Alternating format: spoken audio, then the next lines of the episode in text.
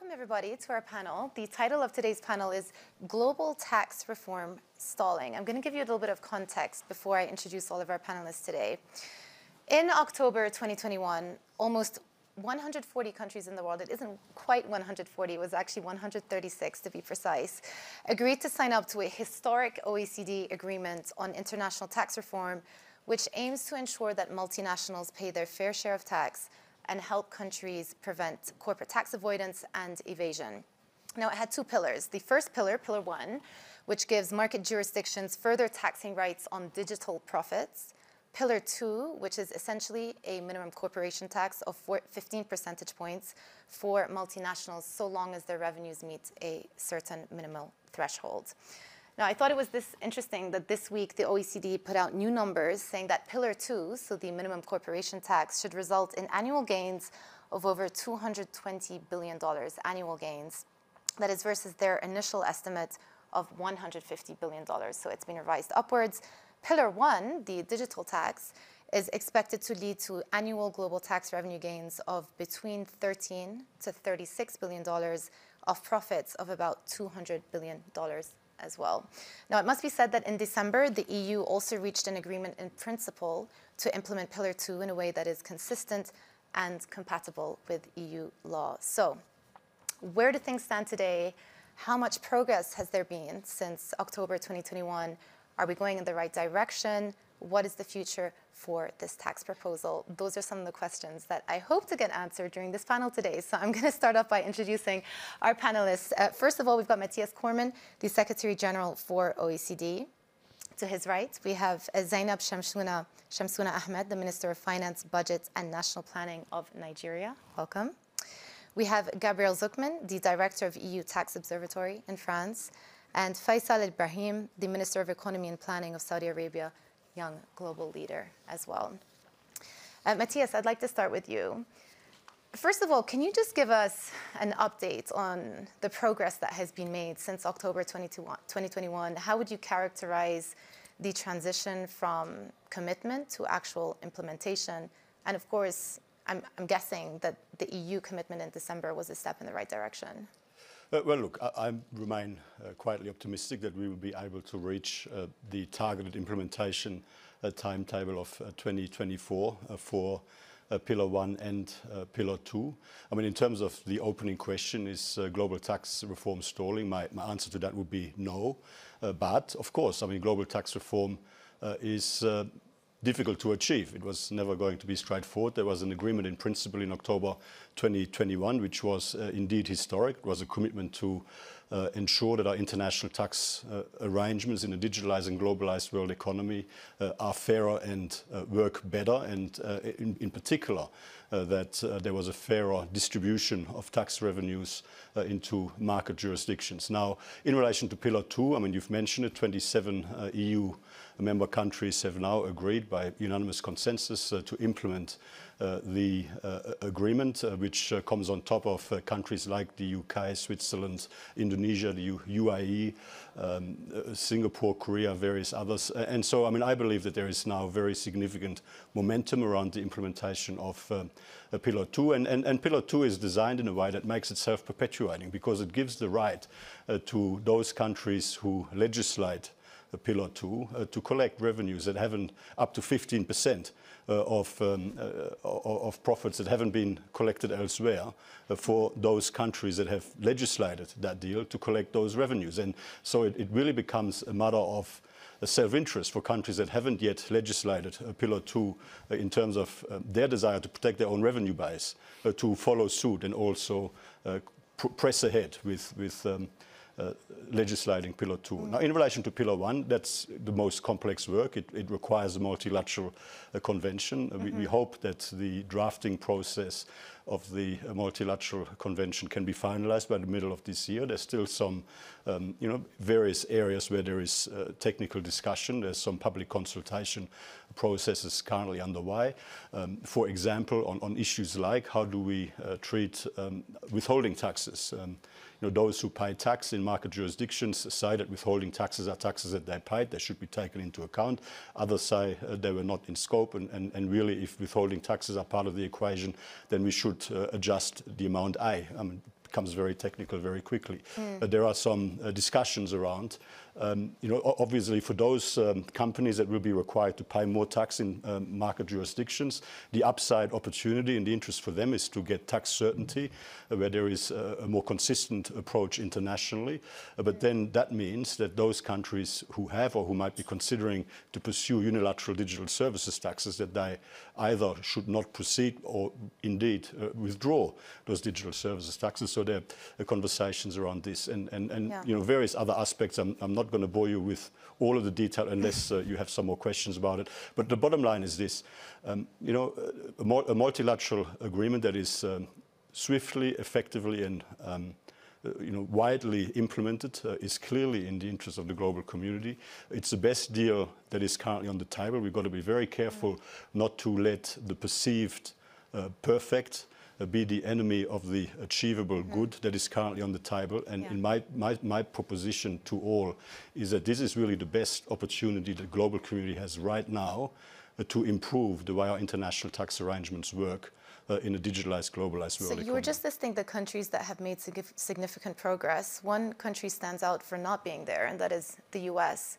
Were you disappointed that the US, who were so instrumental in pushing this agreement forward, didn't actually include it in the Inflation Reduction Act? They included something similar, but it doesn't subscribe to the same elements of... Well I mean, the United States has legislated a form of minimum tax. You're right, it's not entirely consistent with the provisions of the global minimum, corporate minimum tax as designed and as agreed in the context of the OECD process. But, you know, we are part of the work that is currently on the wise. Put in place appropriate bridges between different regimes to make sure that there is consistency in application. And when the democratic processes in the United States, in the same way as in other parts of the world, will of course continue to play out, and we would like to see all countries that have signed on to the agreement to fully, you know, ultimately to fully implement both Pillar 1 and Pillar 2 once the multilateral convention is in place for Pillar 1, and indeed Pillar 2 can happen as of now. Minister, I'd like to turn to you now. Nigeria was one of the holdouts on the deal. Can you explain to us why? And also, what prompted Nigeria to go to the UN on behalf of other African nations to put forward a motion at the UN level to go ahead and do their own form of international tax reform? Well, let me thank you for inviting me to be part of this session, and also for the opportunity for us to speak to how concerned we are about this process, and to emphasize that Nigeria is still on the table, is still engaging the process, and just seeks to have some improvements that need to be done to consider how this rule affects developing countries like Nigeria. The original intention, we were told, was to allow taxation of digital enabled businesses in market jurisdictions, and to understand the main challenges and obstacles facing implementation of tax agreements across the world. The question that we need to ask now is, has this key objective been achieved by this arrangement, especially considering the substantial percentage of digital-enabled businesses that have been excluded by the scope? For Nigeria, the answer is we cannot sign up to this in the way it is now, but if there's improvement, we are on the table and we are interested in still joining. And the reasons for us are, one, the negotiation, contrary to the agreed rules, was not based on equal footing.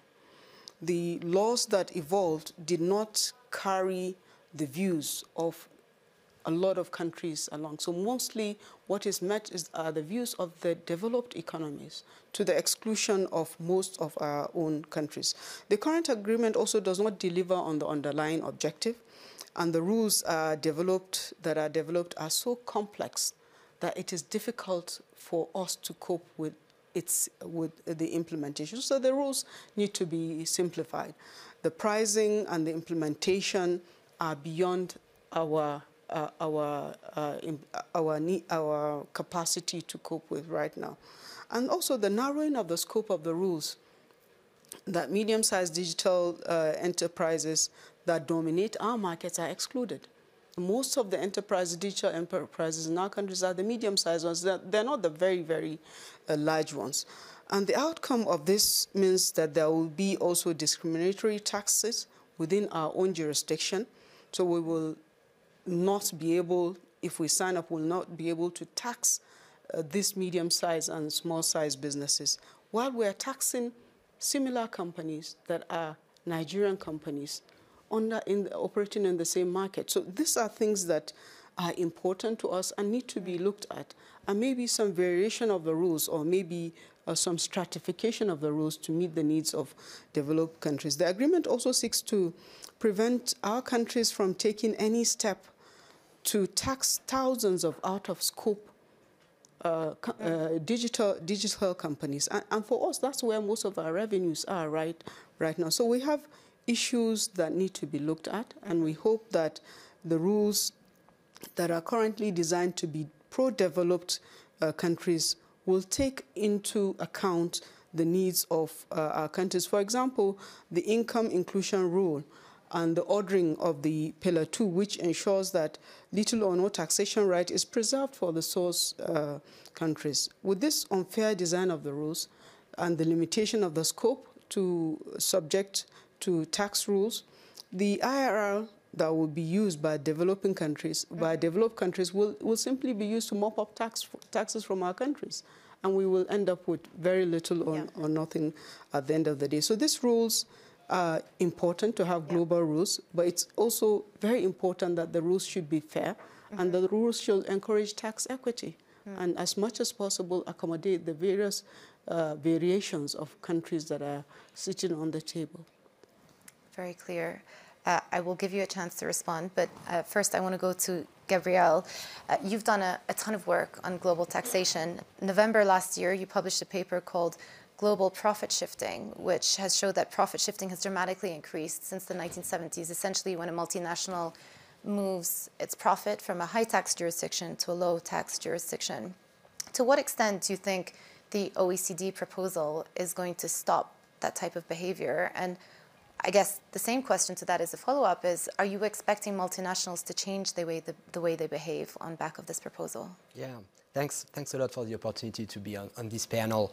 And I want to start by saying that this agreement is really a step in the right direction. It's the first time that there's going to be an international agreement where countries agree on a minimum tax rate. We have many treaties that are about everything except tax rates, which is really what matters the most, for tax policy. It's going to make a real difference, especially Pillar 2, because many companies today pay less than 15% in taxes, at least in some of the countries where they book profits. And the reason for that is because there's widespread profit shifting to tax havens. We estimate with my co-authors that each year, almost 40% of global multinational profits are booked or shifted to tax havens, where they are subject to very low tax rates, of 5% or so. So this agreement is going to make a difference. That being said, it's also very insufficient, and it's also conceptually and philosophically flawed. It is insufficient because a tax rate of 15% is way too low. In many countries, the ratio of taxes to total income is 30%, 40%, 50%, which means that most social groups, the middle class, the working class, they pay 30, 40, 50% of their income in taxes. Now we are saying for multinational companies, it's okay to pay only 15%. Multinational companies, some of the most powerful economic actors who've most benefited from globalization, it's okay for them to only pay 15%. It's very hard to understand for people, and for good reasons. So that's the first issue. The second issue is that in practice, multinational firms will still be able to pay significantly less than 15%. And the reason for that is the big conceptual problem with this agreement, which is that not all profits are going to be subject to 15%. There are carve-outs. There are carve-outs, which are very large. And I want to explain that very quickly, because it's a really important philosophical question, and I'm going to explain exactly what I mean by that. The carve-outs mean that if you have sufficient activity in a country, you employ people, you have assets, then the profits that derive from that activity are not subject to the tax, the 15% minimum tax, or at least not fully subject to the tax. The underlying kind of philosophy behind that is that tax competition, when it's real, you know, when it's real factors of production and employees, assets moving to low tax places, is legitimate, and there should be no floor to how low taxes can go. Even tax rates of 0% are acceptable. And I think this is the big problem. This is the big problem because if we keep having a form of globalization where there is no floor to tax competition, it means that who's going to keep benefit the most from globalization? Well, the most mobile factors of production, multinational firms, their shareholders, people who are at the very top of the income and the wealth distribution, and so it's going to fuel, you know, to keep fueling inequality. Mm. And eventually this is not sustainable. Yeah. So that's the big problem. Can I just ask you, that $220 billion that I mentioned at the beginning, is that, can you contextualize it for us? Is that a decent sum to be raised from this type of overhaul in tax? It's decent, and I want to stress again that I do think that this is a step in the right direction. So $220 billion in extra revenue, and we obtained very similar, you know, estimates in our own work in the context of the EU Tax Observatory. So we think this is realistic. That's almost 10% of global corporate income tax revenues. That's a significant amount of money. Yeah. That's for Pillar 2. Pillar 1, you know, most likely will generate significantly less revenue. But for Pillar 2, we're talking about significant revenues. And the reason for that, what it means is that you have many companies that pay much less than 15% today. Mm-hmm.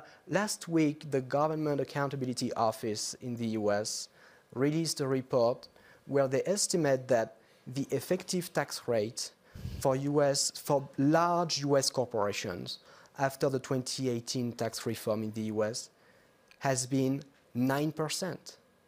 9%. So, you know, it's below 15, so it means 15 is going to make some difference. But of course, the big problem is why only 15? Mm. There could be much more revenue if it was 20, 25. I want just to finish with that last thing. In the mid-1980s, the average statutory corporate income tax rate globally was above 45%. Mm-hmm. Today, we are around 20, 25%. Mm. Okay, and we're saying, well, there should be a minimum of 15%. But historically, we've been way, way above that. Okay, I'll come back to that. Faisal, I'd like to ask you about where Saudi Arabia stands in terms of implementing this deal. And I think it's relevant because there is sort of a critical mass that's required for this deal to be successful. Is there a bit of a I'll go if you go mentality? I'll be very frank with you. Saudi Arabia broadly supports this. There are some details that need to be sorted out, but we broadly support this because it's underpinned by the pillars of fairness. This is all about making sure that value and taxation are close to each other. And in that regard, I think in Saudi, under Vision 2030, we've been focusing on detaching ourselves from the traditional sources of revenue with our economic diversification to think about more long-term sustainable revenue generation, but also diversifying our sources of growth. So this will, as a byproduct, push governments to think about true fundamentals of competitiveness and competition at the same time. So this will drive productivity, this will drive competitiveness, this will take us away from the environment that had that race to the bottom with being too attached to fiscal incentives. Now, I agree, we have to make sure everybody's at the table and listen to everyone. One thing we learned in the last 7 years is that voices are heard and collaboration yields results. So broadly, we're supporting this direction. We agree this is a step in the right direction. We feel that we have to stick to the time frame that's been set up with a multilateral agreement by mid-23 and implementation at the start of 2024. Mathias, I'd like to go back to you. So there's a lot coming at you, namely that, you know, the one of the criticisms of the deal is that there are many carve-outs. For example, I read on Pillar 1, once you adjust for all of the minimum thresholds, etc., you basically end up with a very small pie of around 69 companies that will end up being taxed. That's in Pillar 1. And the bulk of it is coming from US big tech firms. So it is a global deal, but in that, from that sense, a local impact. Other pushbacks, we heard from Gabriel saying that 15% is too low.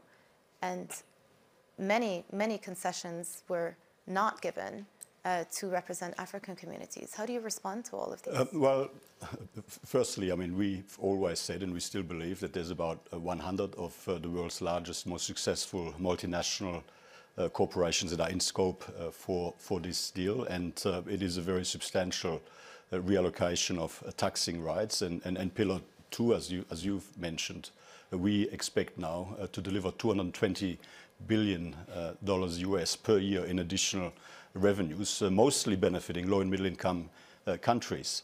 Now, you know, some people have argued all the way through, instead of 15%, we should have 20 or 25%. But you know what? I mean, in the end, you've got to get consensus on something that will be implemented. And 15% is substantially better than 0%. And I mean, what we're trying to address here is, you know, a history now of tax evasion and tax avoidance, which has become much easier in a globalized, digitalized world economy. And, you know, in terms of the comments that were made, I mean, we very much appreciate our work with Nigeria. Nigeria is a deputy chair on the Inclusive Framework Steering Committee.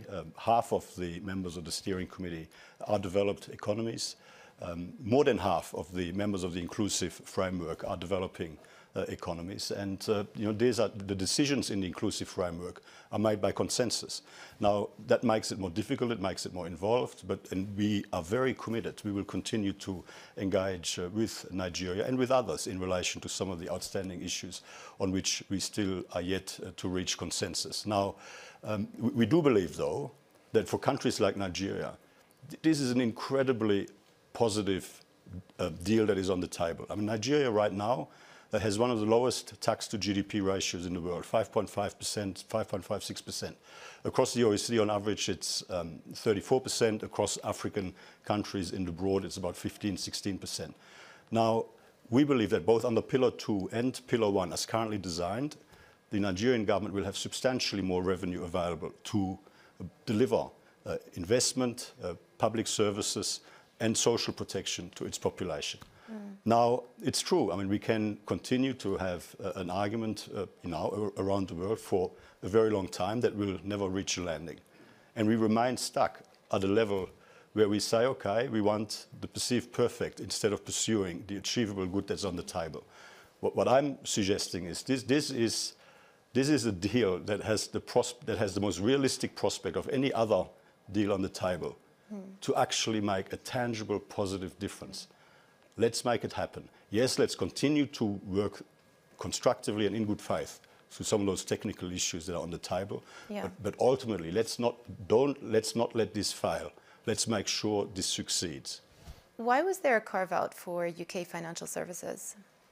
Well, you know, in the end, this is not we're not talking about carve-outs here about specific.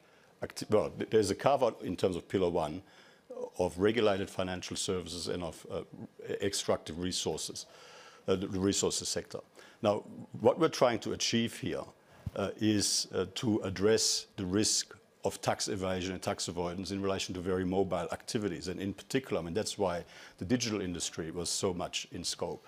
I mean, the example that was just mentioned, I'm not aware of countries that would tax at 0% businesses in their jurisdiction, with physical activity in their jurisdiction as part of an I mean, businesses' activities that can't easily shift to another jurisdiction are not the sort of activities that get taxed at 0%. The risk of harmful tax competition is in relation to those activities where companies can structure their affairs and shift their activities easily around the globe in order to get themselves the best possible tax arrangement.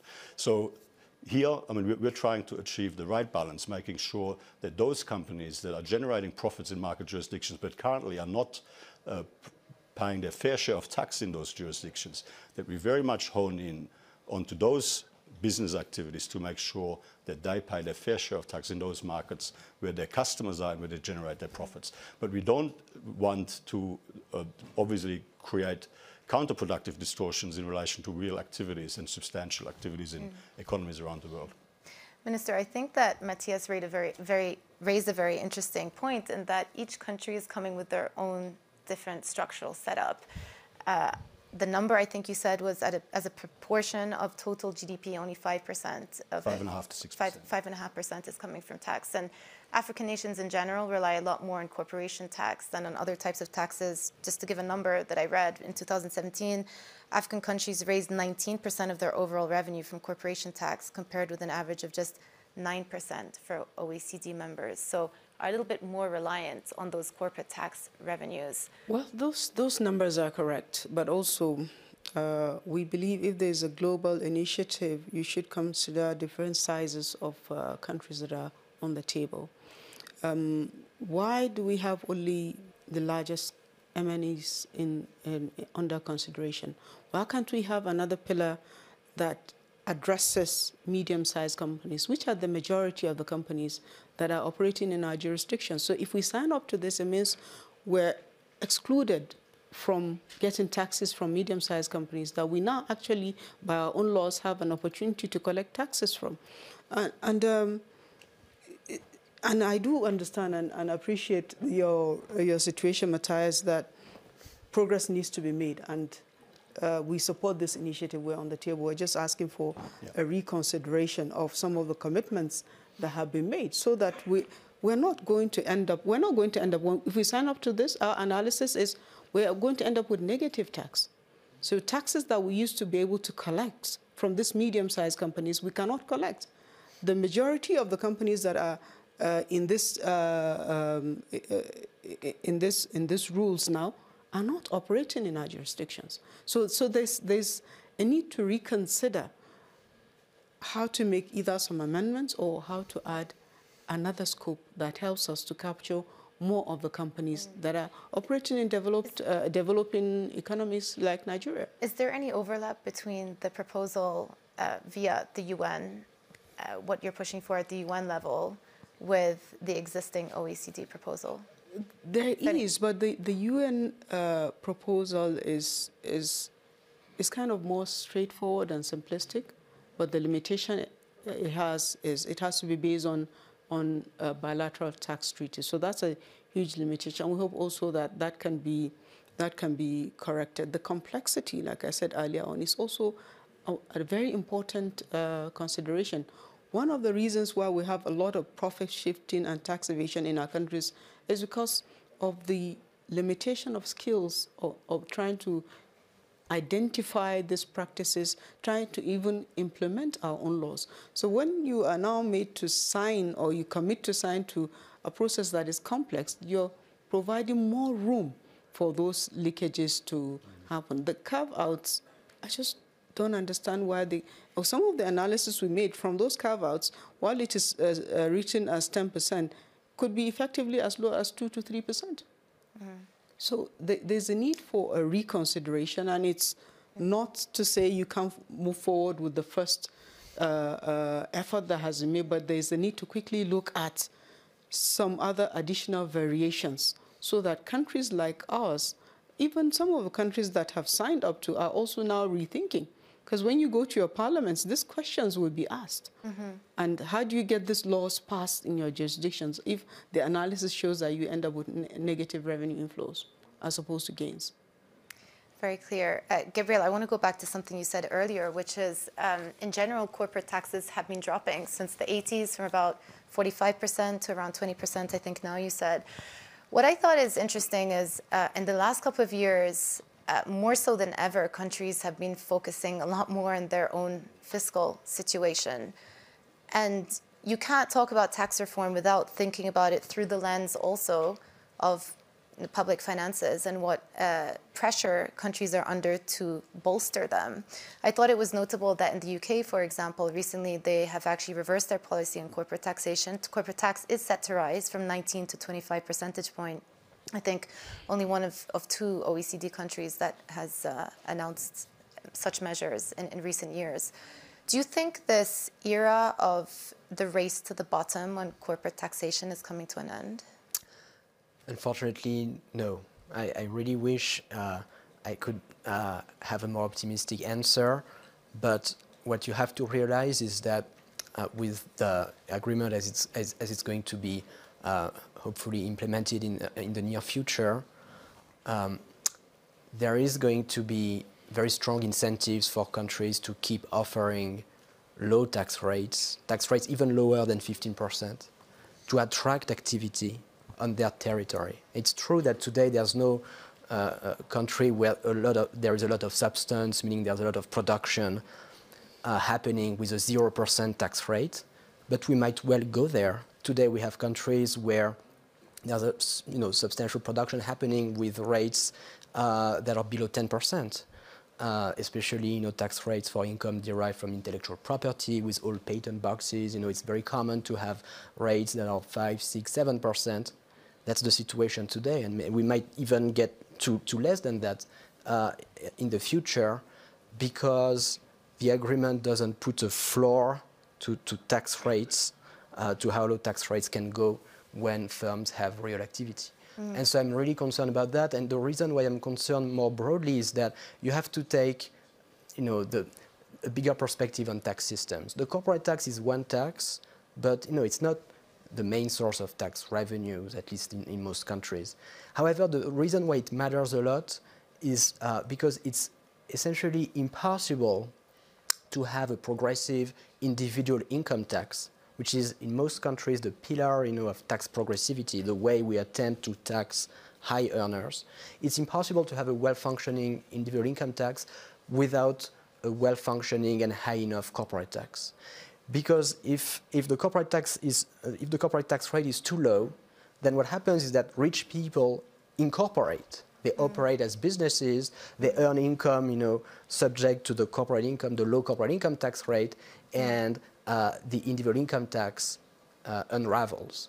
And so if we want to do anything seriously to curb the rise of income and wealth inequality, it's going to involve progressive taxation of income in particular, and that needs to involve substantially higher corporate income tax rates. I don't see a future where corporate tax rates remain, 15% or even less than that, and we can really tax high-income earners at substantially higher rates, I think.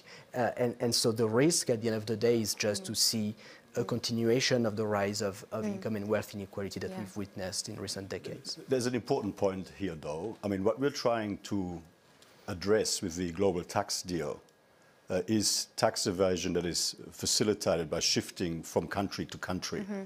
I mean, the issues that you raise can be addressed now by individual jurisdictions. I mean, the global tax deal that's on the table, through the inclusive framework, does not prevent countries from imposing higher corporate taxes. It's a minimum global tax. It does not prevent countries from addressing the risk that you describe of incorporating yourself in order to avoid higher progressive personal income taxes. I mean, these are all things that individual jurisdictions can address for themselves, subject to their democratic processes. The reason why there's a need for an international agreement to address what we're seeking to address is because of the capacity for big multinational businesses to shift their affairs and to structure their affairs such to essentially pick the jurisdiction that gives them the best deal, and then in the sort of whole process also, I guess, provide, put pressure on some countries to offer deals that, quite frankly, are tax wasteful.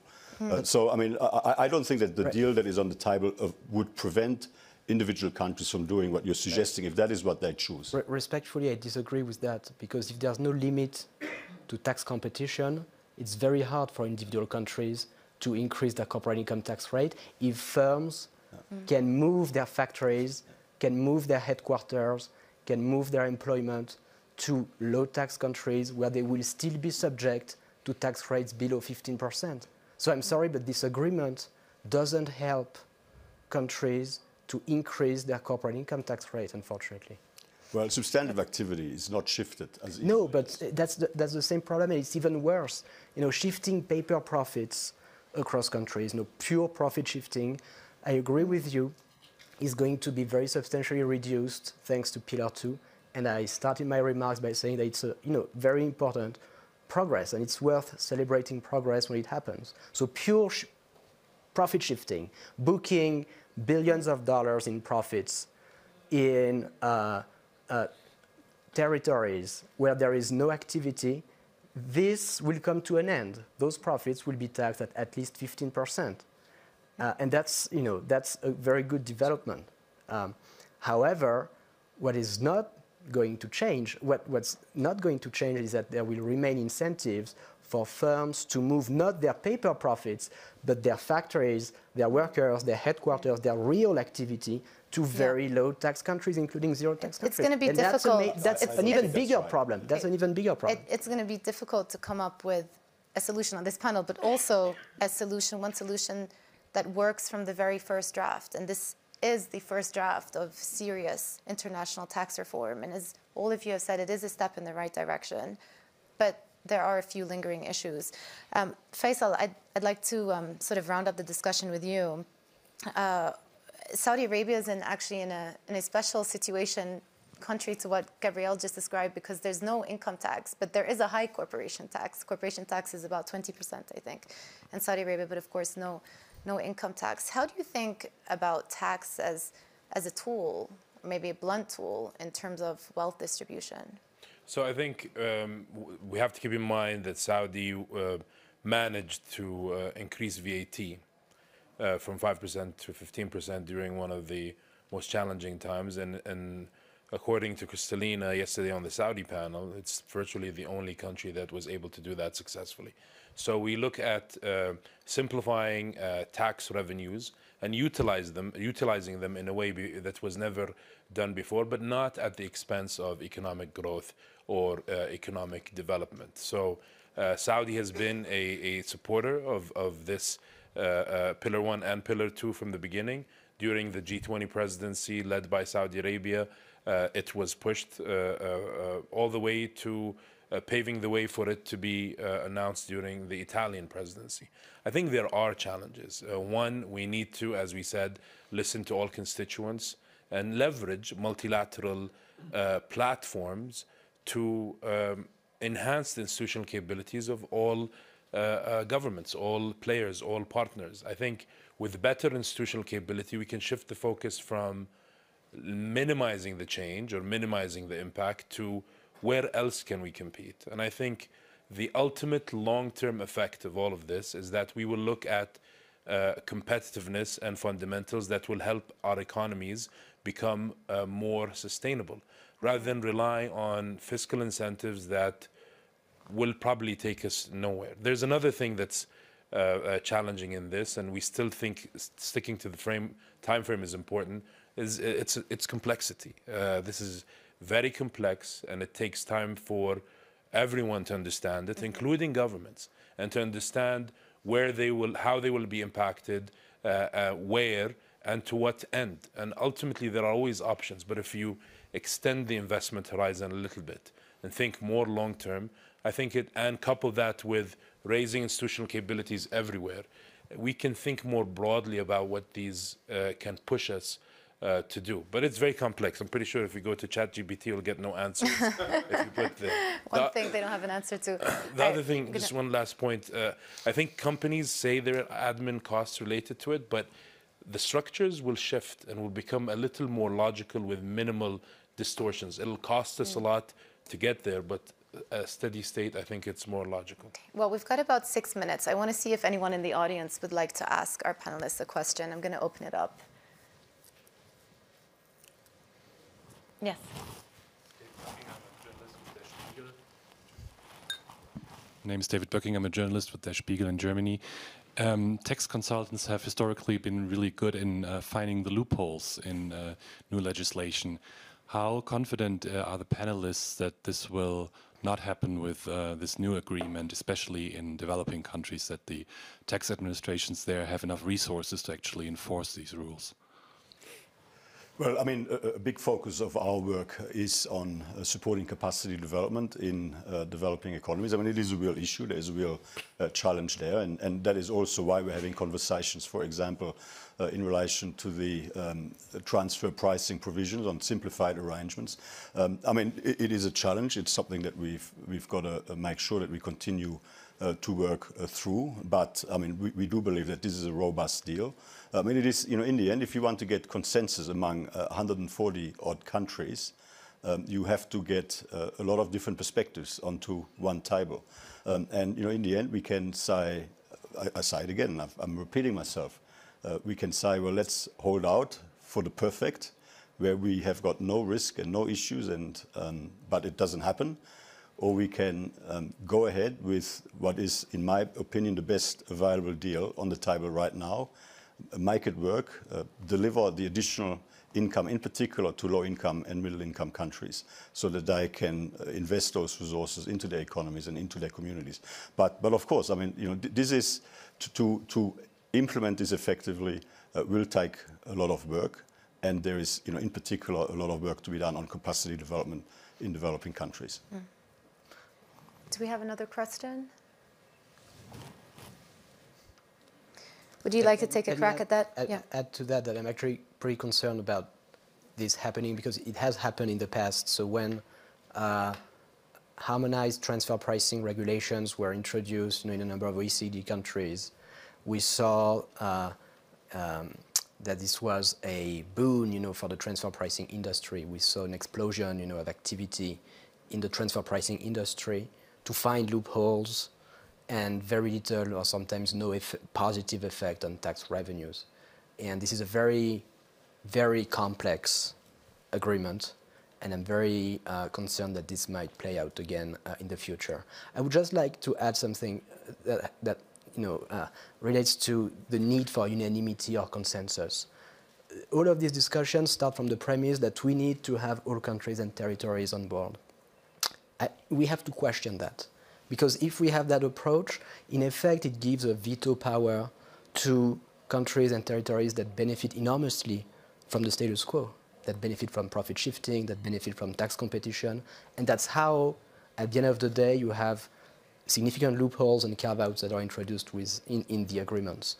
And so there are other ways to proceed. So, for instance, when we look at what happened for bank secrecy, there used to be a strict bank secrecy in countries like Switzerland, in other tax havens, but this changed not because of a consensus. It changed first and foremost because of the United States, because of unilateral action by the United States, you know, in 2010 with the Foreign Account Tax Compliance Act, that threatened Swiss banks with economic sanctions, and under those threats, the banks agreed to cooperate with the US, and that it paved the way for a multilateral agreement. But historically, progress often happens like that. There is unilateral action, could be one country, could be a group of countries, showing that we can do better, better than 15%, could be 25% minimum tax rate, and then it creates a dynamic for ambitious global agreement. We've got about 2 minutes left. Matthias, I just want you to spell out to the room what you think is at stake if this agreement does not get implemented. Well, what is at stake is about $220 billion in additional revenue that's on the table from Pillar 1 that would benefit all countries, but in particular, except for investment hubs, who lose tax base and tax revenues, but which would in particular benefit low-income countries. What is at stake is the implementation of a reform agreement that would make our international tax arrangements fairer and work better. Mm. Will everybody unanimously say this is the perfect thing and the best thing since sliced bread? No. But is it better than what we currently have? Substantially better, yes. Should we give, I mean, I would just urge everyone not to give up on this, not to give away this chance to substantially inform, to substantially reform the international tax arrangements to make them fairer and work better for the 21st century. Final word for the Minister. Well, I just want to appeal to OECD to also make sure that as you're seeking these tax reforms, which we agree with, that you're not leaving some countries worse off than they or a DIA, or completely leaving out some countries in the bargain, because I believe with just a little more effort, there can be a way to accommodate some of the concerns that the African countries have. So it wasn't just Nigeria, it was a meeting of African countries that agreed for Nigeria to submit on behalf of African countries the concerns that we have. So it wasn't just Nigeria. Well, look, I'm going to end this by saying at least we're sitting here and having this discussion. And that is a step in the positive direction. Thank you very much. Thank you.